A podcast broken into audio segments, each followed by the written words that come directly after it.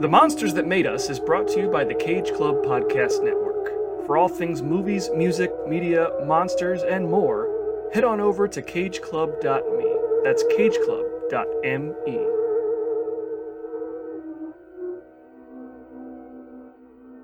Today we're heading back to the deserts of Egypt where archaeologists are once again searching for things that are probably best left undisturbed. This time, Steve Banning and his partner, Babe Jensen, are on the hunt for the tomb of an ancient Egyptian princess. With the aid of the Cairo Museum and some extra funding from an American magician, Steve and Babe manage to get farther in their search than any other expedition. But little do they know about the ancient magic that has been protecting this tomb for centuries as well as those who would stop at nothing to ensure that it is never found. Join us as we head back to Cairo to discuss the mummy's hand. To a new world of gods and monsters. Listen to them, children of the night. It's alive! It's alive! It's alive! You're crazy to know who I am, aren't you? I'll show you who I am and what I am.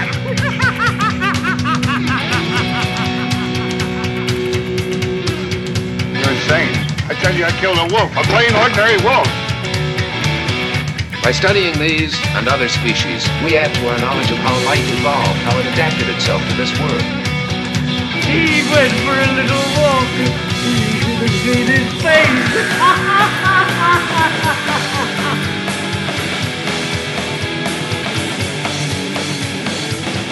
Welcome to The Monsters That Made Us, the podcast where we celebrate the spectacular characters and films in the Universal Studios classic monster series. Today we're talking about The Mummy's Hand from 1940. I'm the invisible Dan Colon, and joining me, as always, is my co host and possibly the High Priest of Karnak himself, Monster Mike Manzi. How are you?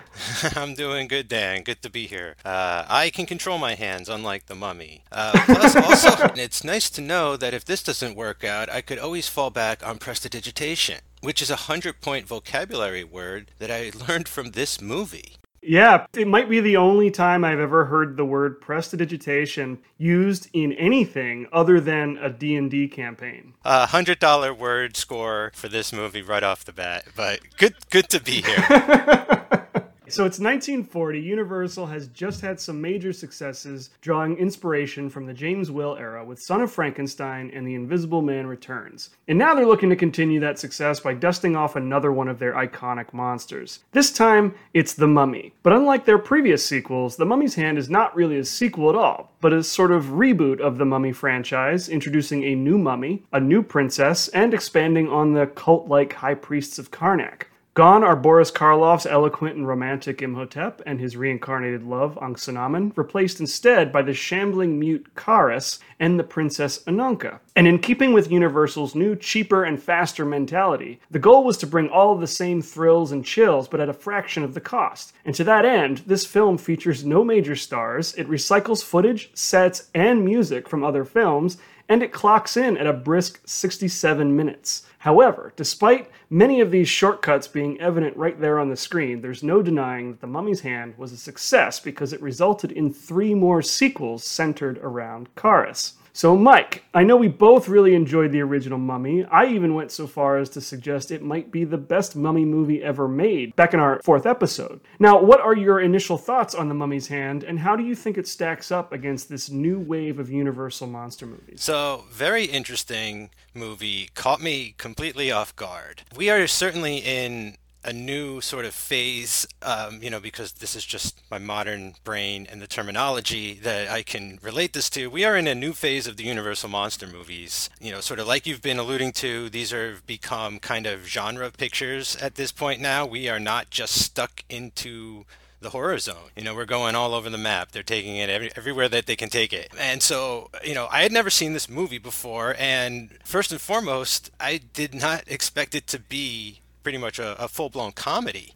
Let's not bury the lead here, but we're already at Abbott and Costello Meet the Monsters. Like, this is the dry run. That's how it feels. And I think that's that's a lot of fun about it. You know, that's not one of its shortcomings in my mind. You know, we talked a lot about how they mix the scary with the funny and they try to find that balance. I, I'm just amazed at how short this film is because it just seems like once it starts cooking, it's done. You know, the movie's over. They don't really get the opportunity to balance all the comedy that they use to sort of disarm you with the sort of dread and terror that they try to pull off in the back half of this movie. You know, I just wish there was more of that in the back half here. But I do like what is here. I don't think that it's a bad film by any means necessarily, but it's it's just very different than uh, what's come before. You know, I mean, this feels more in line with the Invisible Man Returns than the original Mummy. Um, it just seems like they're on this different trajectory. They're trying to appeal to more audiences, trying to draw in a whole different crowd, maybe, and and just finally, like it, it feels more kind of like a serial. Like it feels like a matinee serial. It feels like something that they would show before a major feature. You know, it's only 60 minutes, and in this day and age, that's the length of a Disney Plus show or something, right? Like you know, like it's so common. Like in it, this is 1940 and like another 10 15 years there'll be shows like outer limits and stuff which are hour long tales of weird and stuff. So like the, this almost seems uh, like an episode of that in uh, in a modern context. You know it does have its issues and problems and things but uh, overall i was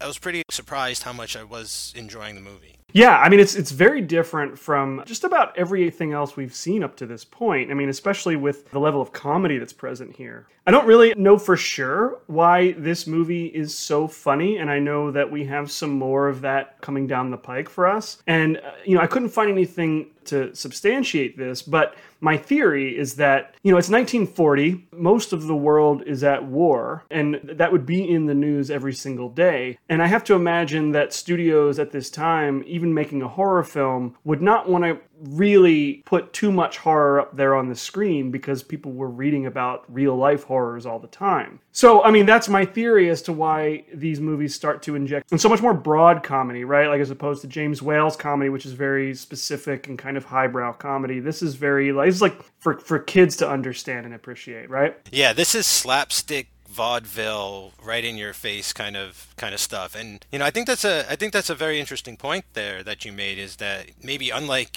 so many people in the depression uh, where like horror movies were very popular there's like real horrors going on in the world with the atrocities of wars and stuff. So like maybe this might have played a little bit better than if the mummy was on a murder spree in downtown Cairo or, or Right. got loose in London. You know what I'm saying? Like those Mm-hmm. kinds of, of things might not have been uh, so much of a, of a draw at this point in anything. And and I also feel like they've kind of coded it in a weird way too because you know Abbott and Costello like that whole bit like their who's on first just kind of exploded like a year uh, what was it like 37 or 38 or something was when that took off and stuff. So like maybe they're cashing in on a little bit of that when it comes to you know what's funny these days. And i only say that because there seems to be another modern reference. One of the characters is named babe clearly sort of the more rounder of the two guys and i thought I was thinking of babe ruth you know? Sure, he mentioned, sure. he mentions brooklyn and he talks about coney island and everything. And so yeah i think all of those things kind of feels makes it feel like a comfort film on a, on a certain level you know this movie is it's not as beautiful or as flat out it's not as well made as some of the earlier universal monster movies but i do find myself enjoying it quite a bit and i think it has a lot to do with the fact that it does kind of succeed at what it sets out to do. I don't think it has high aspirations. It's not trying to be really um, highbrow art, right? This is like like you said, it's basically a serial, a mummy serial. And like I'm totally down with that. And you know, it, it is a pretty stark contrast between the movies we've talked about and then this. I think the pendulum is coming far the opposite way, and we're seeing these movies become kind of what the universal monsters will be overall. The bulk of these movies are not high art. You know, the bulk of them are sort of serial children's monster movies. And so, yeah, I think this one airs way more into the comedy than a lot of the other ones do. But like, eventually, it's going to even out, and we're going to get a, you know a better balance of, of comedy and, and horror as we get further into the 40s and then into the 50s. What's interesting about this film that plays well is the horror, they play that extremely straight. Like they're not fooling around when it comes to that, you know? Like they're leaving it all to pretty much like the first half of the movie is the comedy and the second half is when they sort of get into the scarier sort of stuff uh, pretty much but like the difference is there's just less of that of the horror stuff in this so that's where the unbalance comes from but interestingly i never feel like either one gets in each other's way you know like the slapstick stuff is jokey but it's not all pratfalls it's like con artists and bar and bar fights and and like misunderstandings and jokes and and things like routines and and that kind of stuff too. So so it's never really just someone like slipping on a banana peel per se, and neither is the horror ever sort of some guy you know gets knocked on the head and his eyes roll in the back of his head and you know he sort of wiggles down like a snake and hits the floor with a thud. Like it's it's actually played real. So I I appreciate that about it, and I think that's you know a smart move on their behalf. Yeah, definitely. I, I, agree with all of that. I think that Universal monsters are always best when uh, when the comedy and the horror are kept separate. There are some moments that I can think of where that is not the case, and, and those are the moments that I, I tend to not like quite as much. But here, as much comedy as there is, you know, they do keep those two things separate, and may, perhaps we don't get enough of the horror. I think like once Kharis is unleashed, I think there's maybe 20 minutes left in the movie. You know, so it's it's really maybe the back third, not even the back half half of this where, where it really becomes a horror film. You can argue that maybe it's not enough. I'm kind of okay with it because the movie has been so comedic up to that point. I like this movie quite a bit. It's not one of my favorites as far as we have gotten so far. It would probably rank at the bottom, you know, but something has to be in the bottom of our first 11 films. I wouldn't say that that's a great indicator of how I feel about it because I do actually get a lot of enjoyment out of this.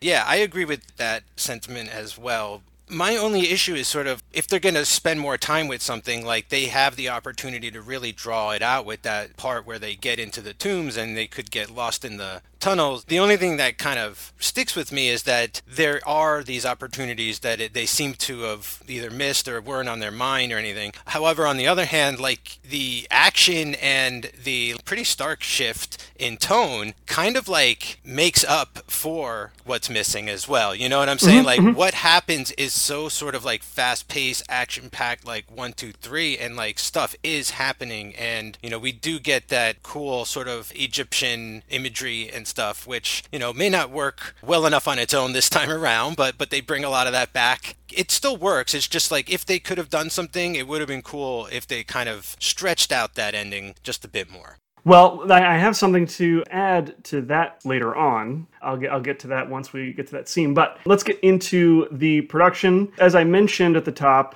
the success of Son of Frankenstein and The Invisible Man it really encouraged Universal to stick with their tried and true stable of characters, right? So to give you an idea of how quickly they were just cranking these things out, The Invisible Man Returns was released in January of 1940, and by May, The Mummy's Hand had begun shooting and it had a modest budget of eighty thousand dollars. Wow. Yeah, like, like I said, Universal was they were looking for quantity over quality at this point. You know, save as much money as you can, but still crank this stuff out. You know, like if there's you throw a mummy in there, people are to come see it. So don't don't go crazy, right? The Laemmles are very clearly gone at this point. And so the movie was produced by a man named Ben Pivar. He was a former film editor who had produced many films up to this point, and he would eventually go on to produce The Mummy's Tomb, The Mummy's Ghost, The Mummy's Curse, and She Wolf of London for Universal, among others.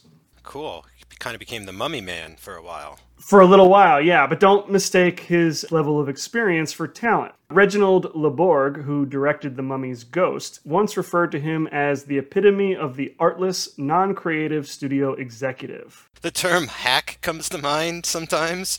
Yeah, apparently, uh, Pivar was also known for holding himself in his office for long periods of time, making crude remarks. All right and he was seemingly illiterate. So I don't know that the people who worked for him held him in very high regard. well, it's a good thing he wasn't working in silent film when they had all the title cards. There's a telegram in this movie, and they show it up on the screen, and it reminded me of those. Oh know, yeah, old, the silent era. so in the director's chair, we've got Christy Cabanné, who was one of the most prolific directors during the silent era. Uh, I think he got started around 1910, and so he'd been working for a long time before he got this gig. He started as an assistant to W.D. Griffith before that. So, Whoa. And over the course of his career, he developed a reputation for efficiency and resourcefulness and could crank out films very quickly, even under very stressful conditions. So I really understand why Universal would want a guy like him at this point, right? Yeah, yeah. They wish they could have found him a couple years ago, right? right. The transition to sound films was not very kind to him, though. He began working for Universal towards the end of his career and then eventually went to making low budget westerns for Monogram Pictures and then eventually f- sort of faded into obscurity. So we're not seeing him at his peak here, but, you know, I think he does a pretty okay job with the material. Yeah, yeah. If not for nothing, I'd say like the acting is stellar in this movie, Yes. right? Like every every character seems to know thyself. Is how Yes. I was watching it. You know, like everybody is genuine. There's no fakers here. Like it's pretty great in that way. Yeah. Now, the screenplay was written by Griffin Jay and Maxwell Shane, based on a story by Griffin Jay. Jay would go on to write The Mummy's Tomb and The Mummy's Ghost, as well as other genre fare, including The Return of the Vampire, starring Bela Lugosi, and a quasi sequel to The Devil Bat called The Devil Bat's Daughter. He was sort of the guy to, to do all of these sort of like B horror films in, in the 40s. So we've got Dick Foran starring as Steve Banning, our, our main archaeologist here. Foran made a name for himself as a singing cowboy in the 1930s. Yeah, this guy has a velvet speaking voice. Like I really Yes. enjoyed his like very radio on this guy. Sounds like an announcer. Yeah, he starred in films such as Song of the Saddle and California Mail before appearing in serials, comedies, and horror films. Oh, I wonder he never did like Dracula sings, you know, the Mummy's tune instead. I would love to see to have seen Dick Foran do like a musical horror film, but no, I don't. I don't believe he ever did. I think uh, westerns were sort of his bread and butter. yeah, lots of nothing to do out on the plane but sing. Got Wallace Ford playing Babe Jensen. Ford was a longtime character actor who landed the lead role in Tod Browning's Freaks early in his career. You may remember him from Freaks. Okay, I did not recognize him. Yeah, he actually received top billing in Freaks. So if you go back and revisit that film, he is like the main character, in addition to all of the actual, uh, you know, carnival performers. Yeah, I thought he was good too. You know, like again, never drops the act, like constantly on. But not like in an annoying way. Like knows when enough is enough is the way that I kind of read this guy. Yeah, I mean, that's either credited to him or the editor. I don't imagine there was much left on the cutting room floor, considering how efficient everything was. But yeah, I, I think I find that his um, his contribution to the film is just sort of he's punctuating these moments with his comedy as opposed to overtaking full scenes with his comedy, which is kind of the best way to do it here. Yeah, and Dick Foran's a good straight man, you know, in all of this. He, he's not really trying to get any laughs, but kind of gains one or two uh, by shrapnel, right? Like, Right. I guess. he's a leading man, but he's not completely without humor. You know, he he does have sort of a uh, a good natured quality to him, as opposed to being kind of a rough and tumble, handsome, bland leading man. You know, he's got some character to him. So yeah, I think they work together. Just kind of, I mean, to, to reference Abbott and Costello, you know, they kind of have a similar chemistry for sure. it's funny too because Babe seems to be a con man, whereas Steve is like an actual, you know, archaeologist, and they're just kind of like buddies. But it also just seems like Steve isn't kind of against Babe doing sort of like scheming for them to get their money or whatever or resources and stuff. So like you're right, like he's not just some stick in the mud either, you know, like he's Right. willing to get his hands dirty and sort of play both sides if he has to. Right, but at the same time, I don't understand what Babe's role is. Like, he doesn't strike me as an archaeologist. Oh no, yeah, he's just like along for the ride. It's his sidekick. Like I mean Yeah. that's where that's where you have to kind of suspend disbelief a bit, I guess, and say like, oh, they're going they're they're a comedy duo because I mean it might have been more believable if a vaudeville duo like is down on out of their luck and got kicked out of a theater and then come across this vase and try to like go along with this get rich quick scheme. But no, like Steve's an actual doctor and an archaeologist and Babe is just like his buddy tagging along. Yeah, I watched this movie several times over the past week, and I was trying to figure out exactly what Babe's credentials were. And it really, like, I think he's just there as Steve's friend. Later, the professor's going to be like, "Well, I've heard of Mr. Banning. I've never heard of you, though." Like, it- it's so just like backhanded, insulting to the dude, but he just like brushes it off anyway. But yeah, yeah, I don't know what he's doing here. So uh, Wallace Ford, just to get back to his career real quick, he co-starred with Walter Huston and Jean Harlow in the 1932 gangster film *The Beast of the City*, and then he would also go on to appear in *Harvey* in 1950 with Jamie Stewart. And then uh, he ended his career with, with numerous appearances in a wide variety of TV shows. So that's kind of like where his career went. oh, did he? uh Did he pop up on Batman '66? I didn't notice that in his credits, but that would be amazing if he did. I know. It just as like a henchman to Mister Freeze. We will see both actors again. They both reprise their roles in the next Mummy film, The Mummy's Tomb. So we have we have not seen the last of them. No way. That's crazy. Like, you just blew my mind. I think you just made me like this movie a little bit more knowing that they're to keep it going. Yeah. Um, because because you mentioned this is kind of like a soft reboot in a weird way. It's kind of taking the elements of the first movie but giving them to new characters and adding an extra thing or two with the tea leaves and stuff. But yeah, that's pretty cool. So now we got George Zucco, who plays Andoheb, who is the new High Priest of Karnak. He is maybe the actor with the most horror credibility in the entire cast. However, at this point, The Mummy's Hand was at the very beginning of that part of his career. Horror fans of this time period definitely know his name. He made his mark on horror with this film. So this guy is terrific. Like I almost feel like this is why I want more of the horror stuff in here because I want more of this guy. Like I want to see him when we get to it. I want to see him sort of plot to uh, get Marta to be his high priestess a little bit longer. And dead ringer in my eyes for Frank Langella. I'm watching this and I'm like the intensity, the stare, the profile. I was like, holy cow! Like Frank Langella Yeah, is in this movie. I, you know, it hadn't occurred to me, but now that you mention it, I can absolutely see George Zucco as sort of a, um, a ringer for Frank Langella. That's that's spot on. I wonder if he played any vampires over, over the course of his career. I don't know offhand, but now I want to look it up. So up to that point, he was a, a pretty well-known actor, you know, in his own right. He had made a name for himself with a variety of, of dramatic roles and other things. He appeared in James Whale's Journey's End alongside Colin Clive. Nice. His first American production, I believe, was after The Thin Man, and he is probably most famous for playing Moriarty in The Adventures of Sherlock Holmes, starring son of Frankenstein himself, Basil Rathbone. No kidding. I gotta watch those because I bet they got some acting in that movie. Like to see this guy with that guy, Yes, that would be great. I think Zucco is is the actor in this cast with maybe the best acting chops, at least for the for the dramatic stuff. If it weren't for his character in this film, it would be entirely comedy. But anytime Andoheb shows up in a scene, suddenly things aren't so funny anymore. You know, we, when we as the audience, we, we're kind of a little kind of tense, right? He's got that ability to bring that out, just his presence. Very unnerving, and you know because he's from the other part of the movie, it's like the comedy clashing. After this, he would go on to appear in other films, including The Mad Monster and Dead Men Walk. And then he does return to the Mummy franchise in The Mummy's Tomb and in The Mummy's Ghost. And we will also see him again in House of Frankenstein. So I look forward to that. Definitely in the new phase, I got a I got a new guy to like keep my eye on here.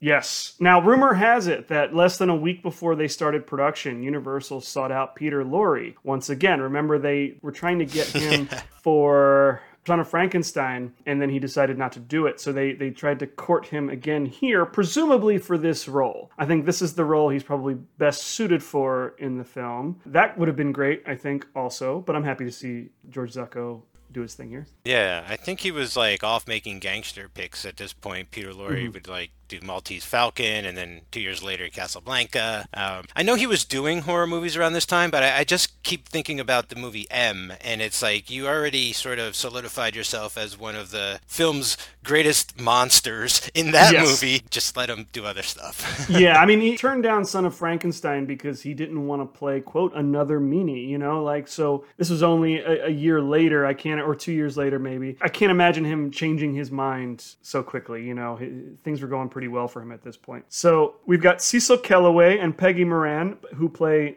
Silvani and his daughter Marta, respectively. Kellaway was a British South African character actor who appeared in over 140 films and TV shows over the course of his career, including The Postman Always Rings Twice, Harvey, and Guess Who's Coming to Dinner. Oh, and I Married a Witch. Love that one. That's right. But we will remember him as Samson, the cigar smoking chief inspector in The Invisible Man Returns. Oh, yeah. Holy crap. I totally didn't recognize him. What a terrific actor. Yes. He comes into this movie twirling that cane with nothing but a care in the world. Like, it is so great. I, I never would have put that together because I just didn't, you know, I leave the research to you, and Right. these nice surprises appearing on air are fun. So, like, that's terrific. He's awesome. As I was rewatching this, I'm like, hang on a second. You know, I'm doing my research, I'm, I'm putting my notes together, and I'm like, I know that actor. He, like, strikes me as somebody familiar. I can't figure out who it is. And then I saw that he was in The Invisible Man Returns, and I'm like, oh, right, he was that guy. So, yeah, it's not his first Universal monster film, though I think it might be his last. Don't quote me on that. We have seen him already, and, and I love that. Like you're you're right. His range is impressive. That I didn't immediately recognize him from the Invis- Invisible Man Returns, and he just seemed like this whole new character. But now I think about it, oh hell yeah, he played both characters. Fantastic actor.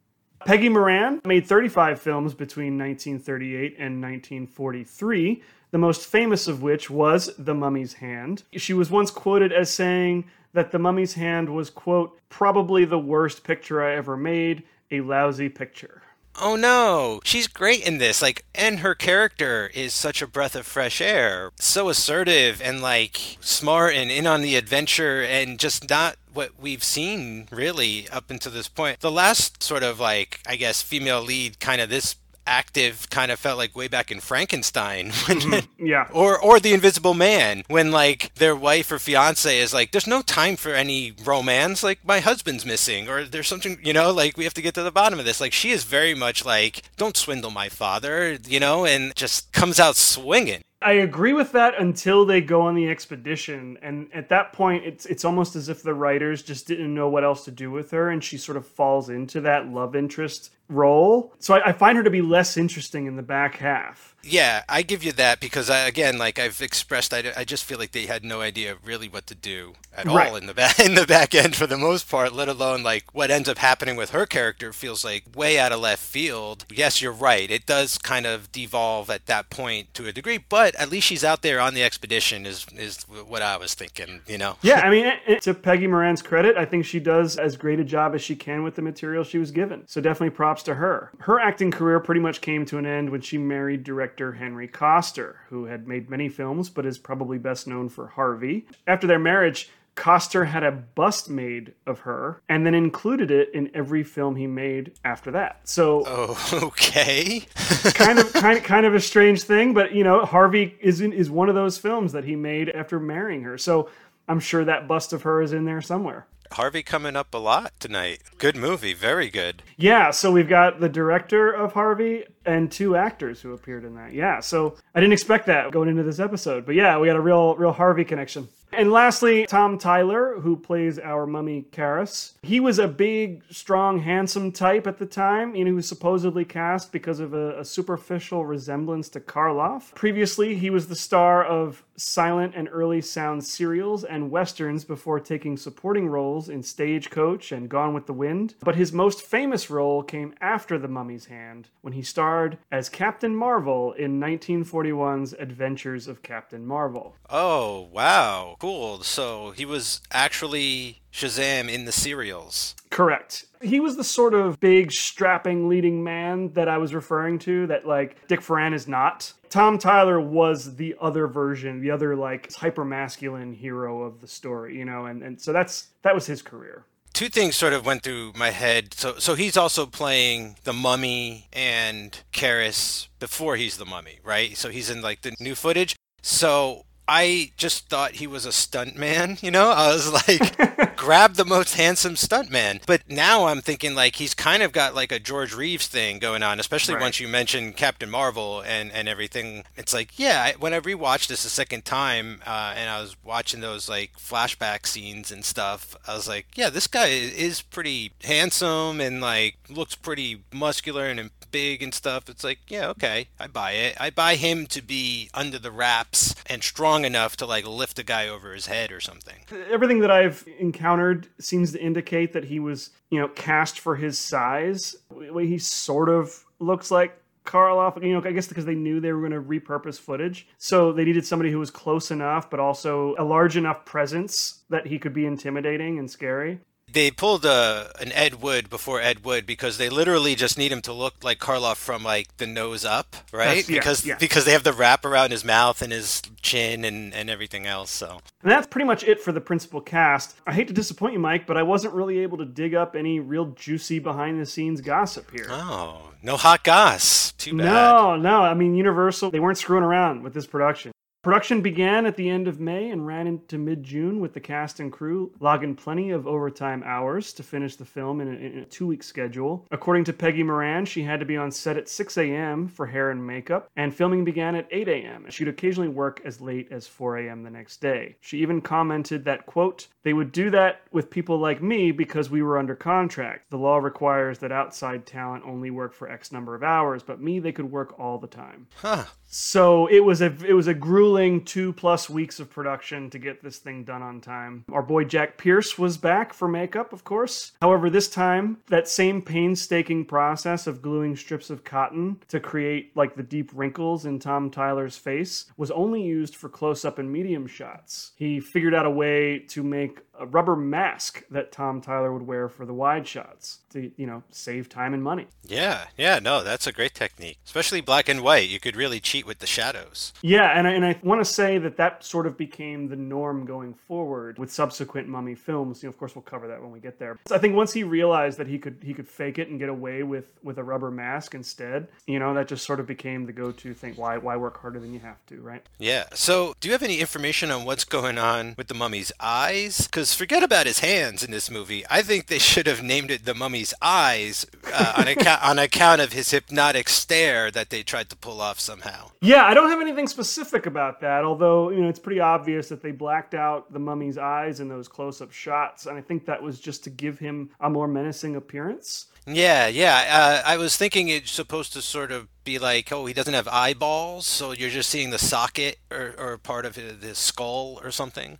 Yeah, I didn't see anything that explicitly explained it to that degree, but you know, I think it is scarier than seeing just normal eyes staring at you through some bandages, right? So, Yeah, it was jarring, and then I just assumed like it's some kind of power too, right? Like this mummy Right. stares at you, and you fall under his powers and stuff, and he petrifies you.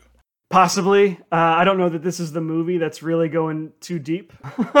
No, you never know. But th- I was thinking some kind of Medusa effect, you know, where like you you can't move, like not necessarily transform to stone or anything, but like you know you're stopped in your tracks because of whatever's happening on his eyes. Right. So, in addition to blatantly repurposing stock footage from the original Mummy, Universal also saved some money by reusing the set from James Whale's Green Hell for the tomb sequences. Oh, okay. And they lifted almost the entire musical score from Son of Frankenstein. that sounded very familiar. I was like, I know this music. The sets, that makes a lot of sense because I was like, where did these come from? They're not using them a lot, right? And it, and like the one at the end is almost treated as sort of a twist reveal of like look at this extra catacomb and then look at the size of this thing but i was like wow these locations in here are so awesome i just i wish we were chilling here a lot longer I think Green Hell is set in South America, so it, the sets would have been like Aztec temples and things like that. So they had to be redressed to appear Egyptian here. That answers a huge question, uh, something I was going to wait to bring up, but since we're here now, I, I thought at the start of this, when the title card comes up, I was like, are we in South America? Is this going to be a South American mummy? Are we going Aztec? Is this going to, like, go into sort of maybe the Mayan calendar kind of stuff about the end of the world. Like I was ready for that too. Like I was on the edge of my seat. I'm seeing I'm seeing a, a mountain and grass and like all these stone like walkways. I'm like, we're not in Egypt right now. Like we're not in the desert at this point. But we actually are according to the story. I just you know, it's made abundantly clear in, in the following scene uh, exactly what is going on with all of this iconography and stuff like that. But like I was very pumped at first. I was like, we're going somewhere else. Well, I got news for you, Mike. When we get there, there are mummy movies that do take place outside of Egypt. Oh. I will end it there. I will not spoil it for you, but just know that we have a few more mummy movies to go and we do get to get outside of Egypt. So, my modern mummy take is uh, moon mummies, basically. It's like mummy on the moon. we, we gotta get, that's where we need to be. As intended, the production of The Mummy's Hands stayed relatively on track, going only $4,000 over budget and just a little bit over schedule. By the end of June, editing was complete and the film was ready for a September release. By all accounts, everything that I referenced, you know, this thing was just designed to be a quick, cheap moneymaker for Universal. I don't think there was a whole lot of creativity at hand here. Yeah. They just wanted to crank out a mummy movie just to cash in on something that they like because you know people loved the mummy, you know, with Karloff. Yeah. So yeah, there's nothing against that. Like they're cashing in on their property. You know what I'm saying? Yeah. Like and, and the mummy just gets caught in the crossfires of being used for its name, right? It sort of Right. seems to be the first, well, maybe the Invisible Man one too, but that turned out to be a better movie, I think, than they might have expected. This is very sort of right down the middle. It's not great, it's not terrible, it's just, it's fine, you know? It, there are parts I, I really enjoy because I'm into the mummy, okay? Mm-hmm, and I and I mm-hmm. feel like that's what they're going for. It's like, you know the mummy, like come check out the mummy. Modern audiences might not have cared so much that it wasn't as scary because, yeah, they're just there for the name. Yeah, and uh, you know, I've read some disparaging reviews for sure, and uh, you know, I, I look at this and I think a great deal of why I like it is just because I enjoy mummy stuff. You know, I like being in this sort of archaeological environment, and I think that Egypt as a location is pretty fascinating. So there's a lot of a lot of shorthand at play here to get me where do I need to where I need to be, but like. It's okay, you know. Like I just, I'm enjoying the environment and ready to just enjoy a mummy movie. Yeah, and I feel like we get more mummy than we did in the first actual mummy. I mean, that had Karloff. Granted, that had Karloff, but like we actually get more mummy mummy in this movie too. So like as this weird comedic variant of the first movie remake kind of style, like it's fun and it works for what it is. Yeah. I know people criticize the original Mummy because Karloff is only in mummy makeup for you know less than five minutes, and he- and now like every mummy from from this point on, it's a fully wrapped mummy for the entire movie, or at least you know you know even if he's not on screen, he's still just um, you know in the wrappings the whole time. But the trade-off is that you know he's not talking; he's he's just sort of a silent, brutish force, sort of like a Frankenstein monster in a way. They sort of shift the antagonist role to other human beings, which is totally fine. But um, seeing these movies play out the way you expect them to is what gives me an appreciation for that original mummy movie. Because like we, we have so many of these movies where the mummy is just you know a mummy. So i think i like that original movie just because of how different it is compared to everything else I'm pretty much the same way. Like again, I, I like the idea of we're gonna do something different with the mummy, and I wasn't expecting the first mummy to like really do that. Right? It's like, oh, Yeah. do you want to see a lot of like the guy come out of the sarcophagus and the wrappings and all that kind of? That's what you're expecting. But yes, you're right. Like this is the second time in the row, one way or the other, where they've sort of subverted your expectations. The first one, it's like, hey, you're going to see Karloff do some great acting, and we're going to throw in like a shot of the mummy. And in this one, it's like you're going to get all your mummy, but you're, it's also going to be like a comedy. So like right right they're doing like very interesting things with this series so far. Yes. So with that, I think we just dive right in. As you mentioned, the opening credits open up on this like sort of temple set with a lot of greenery. Doesn't exactly look like Egypt, but it is Egypt. It looks exactly like you said, like an Aztec thing. Like there's a big circular sun face Right. It's like the stuff I just associate. I'm no archaeologist. I'm no expert in pyramids. Okay. But like, I know there's a lot in South America and it just felt more like one of those that I was looking at. Yeah, for those of us who grew up as kids in the 90s, there's a straight up Olmec at the top of this thing. You know, that rock face from Legends of the Hidden Temple. Anybody? Uh, You're exactly right. That's what, exactly what I was trying to think of. yeah. So instead of just beginning straight with our heroes, this film begins with the whole sort of the, the temple of Karnak uh, in the Hill of the Seven Jackals. You know, those of us who are paying attention in the Mummy kind of remember that there's this cult that's responsible for the power, ancient powers of the Mummy, right? And, the, Yeah, yeah. and so we, we start with them. And Andoheb is the first character we really get to meet. He is heading back to Egypt, back to his homeland, to inherit the title of High Priest of Karnak. Yeah. So the current high priest of Karnak, played by Eduardo Ciannelli, he's dying and needs to leave this position to somebody else, a younger man. And so he he kind of gives us the whole what I like to call the information dump. He tells the whole story up front, you know, previously we had to wait till like the midpoint of the movie, but he's just laying it all out right there. The story of this mummy is very similar to what we're used to. I mean, that's because they had to recycle so much footage. They had to kind of pick a story that would work with the footage they had. So we have an ancient Egyptian princess Ananka who dies and she is buried. And then we're introduced to Kharis. They don't go so far as to say that he is in love with her or they had any kind of a relationship here. They're very careful not to give us that information, but we do know that he is devoted to her in some respect. And so he sneaks into the the same room where that statue of Isis The Temple of Isis. Yeah. and, and instead of taking the scroll of Thoth, he steals these Tana leaves. So now we've got like this new magical element, right? These Tana leaves. yeah, yeah. Because he was planning to resurrect her with these magical Tana leaves, he is buried alive, just like in the original mummy. He is carried out to a grave site. The slaves are killed so they can't tell anybody about it. And then his tomb is moved to another location. And for the past 3,000 years, he's been kept alive with this Tana leaf brew, right? Like almost like a tea. Tana tea. Yep.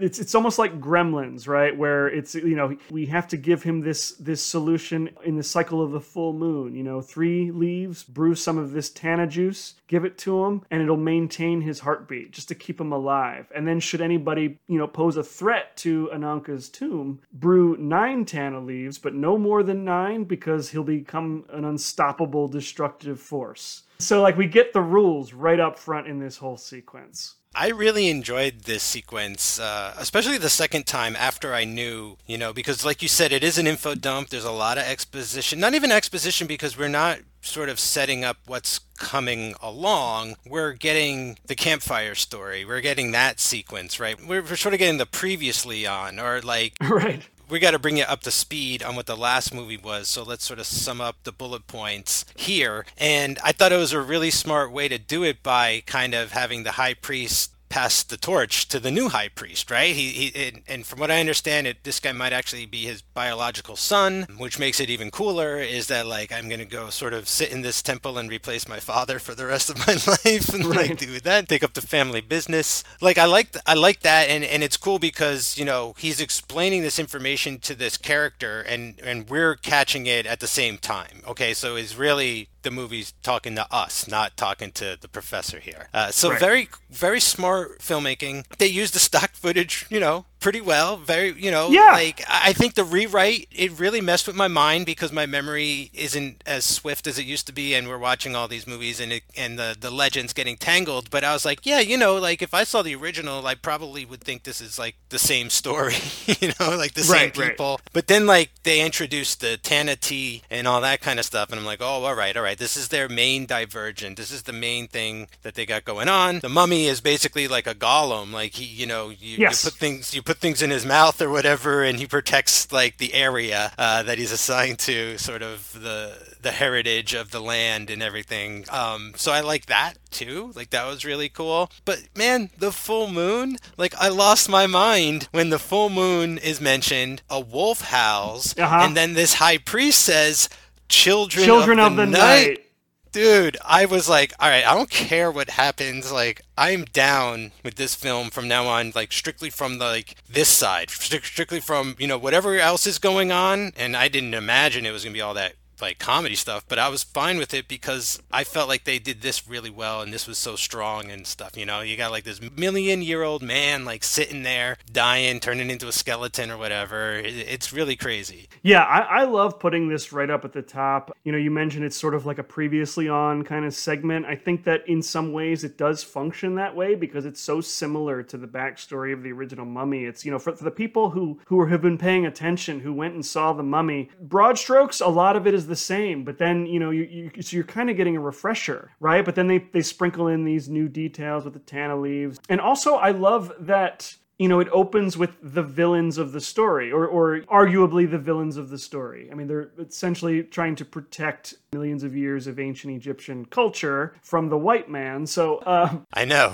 yeah. So you mean the heroes of the story? but you know what I mean? Like, for, for all intents and purposes, they're the villains of this story. And I love that this sort of brings the mummy franchise back to a place where people are the real monsters and not the monster itself, which is very much a Frankenstein kind of concept. Yeah. I like that too. It wasn't lost on me either that these guys are not the real bad guys. Like it's always just funny how people are framed throughout history, and that, Yeah. like this movie in particular, you know, it's almost American propaganda by the end, right? Where like these two guys from Brooklyn defeat a supernatural force, pillage the tomb, and get a job at a museum in America. At the, you know, like it's just Yeah. insane. They are arguably the villains, at least until the end. Uh, Andoheb, they sort of are more explicit with his villainy in the final moments of the film. But yeah, Yes, yes. He's he's got a turn no one sees coming. Yeah, so after the information dump, we finally get to meet our protagonists here. We get to meet Steve and Babe, who are hanging out in a Cairo bazaar. What we get from this scene is that their expedition that they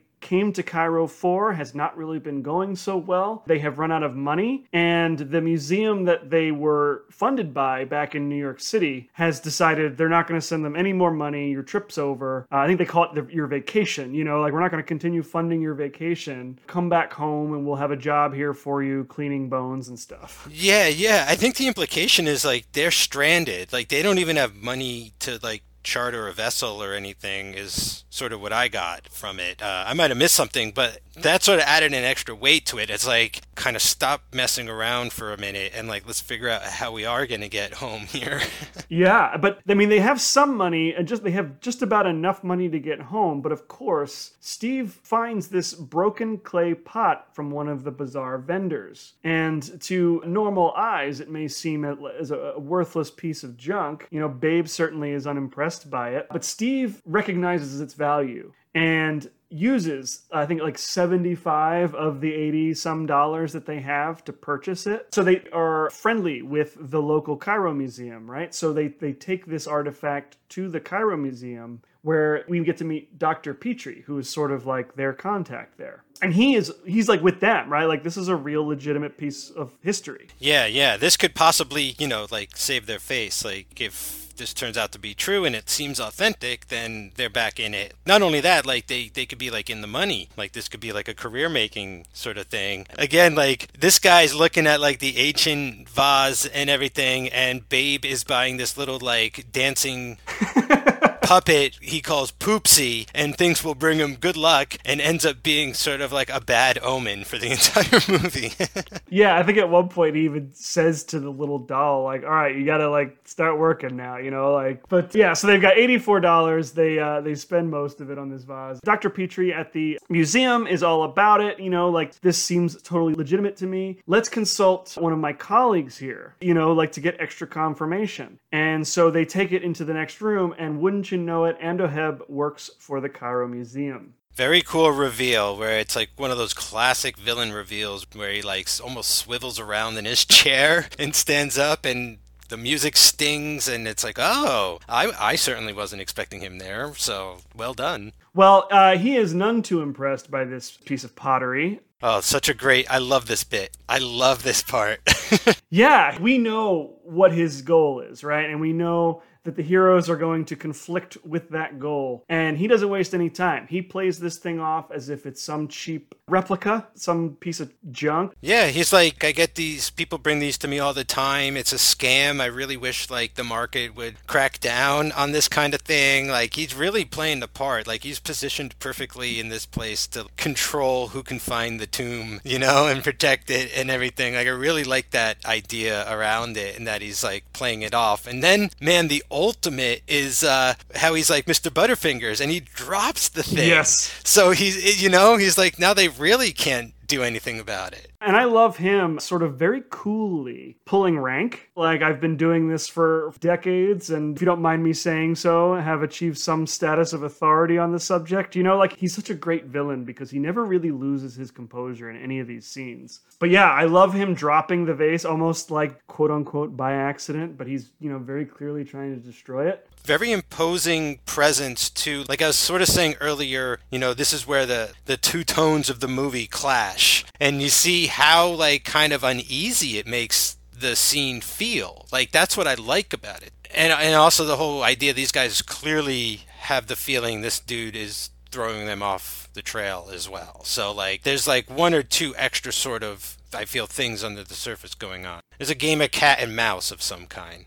Yes, I think the majority of that is under the surface. It's not quite like Dracula meeting Van Helsing. Eh, he's the guy standing in their way. Eh, they're convinced this artifact is legitimate and he's disagreeing with them very strongly. But yeah, I mean, for us, the audience members, like this is our moment to see the two main forces of this movie come together for the first time. I mean, it happens in the first 15 minutes. It's crazy. I would be fine if this movie was, you know, an hour and 20 minutes. But Yeah. like in my mind, and like it's almost over. Yeah, I mean, this thing it moves at such a clip that this scene has already taken place in the first like 15 minutes or so. We still have like another 50 minutes. But yeah, this stuff moves so quickly. We could have easily gone another 20 minutes runtime wise. I think you you nailed it before by saying like the performances in here are really strong. I mean, the characters are not very complex. I think that's all on the writing. You know, they they intentionally created these broad characters, but I think the performances here are totally believable, and you know, it's it's those actors that help keep me invested in what's happening on the screen. Yes, yes, and I even would have gone for one of the scenes that the Babe character would probably find boring and leave the room during, but I needed a little more of Dr. Petrie. You know, like he is going to be spoilies, but like he's going to be the only guy who gets murdered by the mummy in this movie. So, like, it would be cool to know him a little more. Does he have a wife? Does he have any kids? Like that, just that idea, right? Of like, of Steve going like, "How's the wife and kids?" But we never even know that. So, like, I just feel like we could use this time to put one of those, for lack of a better term, sort of like boardroom scenes, right? Yeah, Or something yeah. like that, where there's just in a room talking at a table about each other or something. He's actually one of two of the quote good guys who becomes collateral damage in this movie. There is one other character that dies, but like of the main, you know, principal cast, yeah, everybody else survives this movie. Like the, you know, it almost like they were aiming for that happy ending, probably for reasons like I mentioned before about how you know so much bad was happening in the world. They wanted to give people some something hopeful at the end. Yeah, I mean, this movie will literally end on a joke. Like, it's a punchline. But before that, like, I do feel like they get to the edge. Like, again, the horror in this is the real deal. So, Yes. like, I don't want to take any of that away from it. Yeah, they definitely get close, that's for sure. So, with no help, no legitimate help from the Cairo Museum, and with no money to fund this expedition, Steve and Babe are now just like trying to figure out what to do. Steve did manage to procure a permit to dig wherever he wants. I imagine he got that from Dr. Petrie, but without money to fund an excavation, it would literally just be he and Babe out in the desert with shovels. You know, I think that Babe even makes a joke about that. So the permit's great, but without the funding, they really can't move on this this information that they have. And so enter our beneficiary. The next scene, they are at a bar and Babe is hustling people for drinks with card tricks. Which is perfect when you remember that they're pretty broke. So, like, Right. Yeah, he has no money to pay for drinks, so he's betting the bartender that he can find his card in the deck, and that instead of betting money, they bet the drinks. So he's just drinking for free, screwing over the bartender with his card tricks. And then enter Salvani, who we, as the audience, we get some information up on the wall. He's a poster. He has been like the headliner at this particular establishment for a while. He's a magician. And Steve also recognizes this, but is too late in letting his buddy know what the situation is. So Babe ends up getting fooled by Silvani and owing the entire bar drinks. This is fantastic. Like I like how he sort of cons the bartender, but then like gets conned himself. Like turned around. Like to me, that felt like the censors almost looking over their shoulder, being like, "You can't have him get away with that. Someone has to come along and like do it to him as well." Introducing this character of the magician of Silvani. Where did they come up with this? Like what? Where? What was like? I'm straining to think of like where the grain of this idea where did it come from the only thing i could think of is like the difference between his magic and the real magic of the worlds right Yeah. so like in this world there is real magic and then there are guys like Tim Sullivan aka the great Silvani who does parlor tricks, card tricks, cuts his daughter in half on stage. They seem to do maybe like the catch a bullet trick or something like they're like a big kind of sideshow thing. But then this magician dude is going to come up next to for all intent and purposes like a sorcerer, right? Like I would almost call like the professor a sorcerer at the end of this movie with with everything that he's trying to do. He's commanding a mummy for crying out loud. I, that's a sorcerer in my book. I think you're probably onto something because it is very strange to introduce this type of character in this film. Why a magician? Why is he the guy who's going to give them the money they need to excavate, right? Like, it doesn't make any sense, but I do like your train of thought there. I think the juxtaposition of artificial magic and real magic is really cool. Unfortunately, this movie is not at all interested in exploring that. So that's what I had in my mind because we live in the modern day and Yeah. you know we dissect things to no end and that's Right. the fun part of this show and it's like oh I could probably you know write something about that but then it occurred to me well this comedy is very vaudeville Yes. what are some other kind of vaudeville acts out there oh I don't know a magician maybe Yeah. we even come to find out this guy's from Greenpoint so it's like they're from the same boardwalk Right. like it, it just blew my mind at that point where like the answer was so simple and I tried to make it so kind of abstract. it's such a fun scene. Like as much sense as it makes or doesn't make, it's neither here nor there. I think the scene is very fun. It definitely plays out like an Abbott and Costello scene. This, I think, this more than any other scene in the whole movie really could have been transposed from an Abbott and Costello movie, right? oh, certainly. Yeah, definitely. Especially when he starts like pouring drinks out of his finger and they still like use the magical trickery of cinema, right? Like I thought of that as well, you know, like when you watch magic in a movie, there's kind of no magic to it because like, you know, they could use movie magic. So like I watched this going like, oh, it's almost like reminding me of George Méliès and being that kind of like film magician and everything. But but again, they never really go that far with it. They just they make a rock disappear in some guy's mouth, you know? Yeah, that and Silvani makes like booze pour out of Babe's hand. It looks like it was done practically, but yeah, it's all like so much of it is, is is movie magic and smoke and mirrors and so on. Yeah, definitely.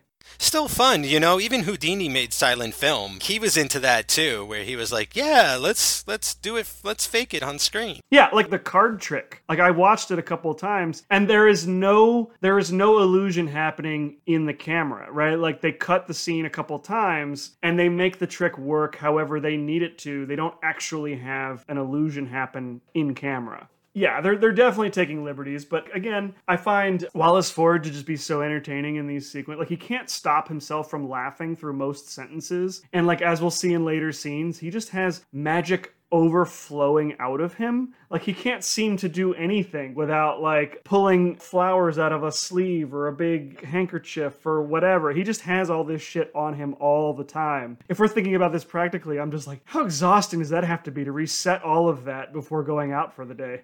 That's the life. That's the prestige, right? Like that's what you're in for. It's like once you do it once, you got to keep it up forever. And he's like, you know, I've been wearing these flowers up my sleeves for 30 years now.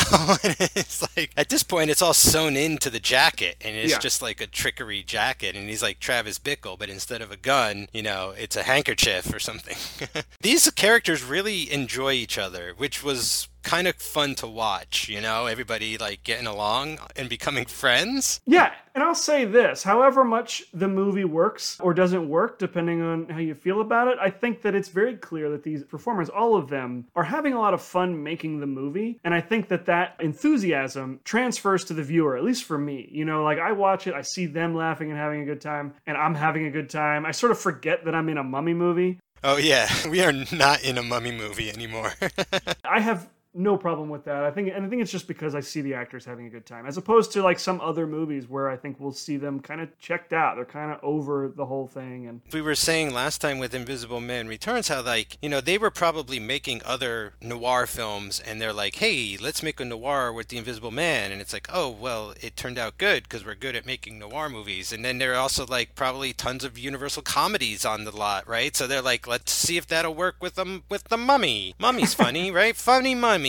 Like, and they kind of accidentally pulled it off. I don't know. like, you know, they're just going for like a cheap thing, but they got more than they expected, I think. So what Steve and Babe don't know is that Andoheb has a kind of homeless network, very similar to like what Sherlock Holmes would have. Is that where John Wick got it from? Was Sherlock Holmes? Is that who uh, Laurence Fishburne, his Yeah. network of New York City bums?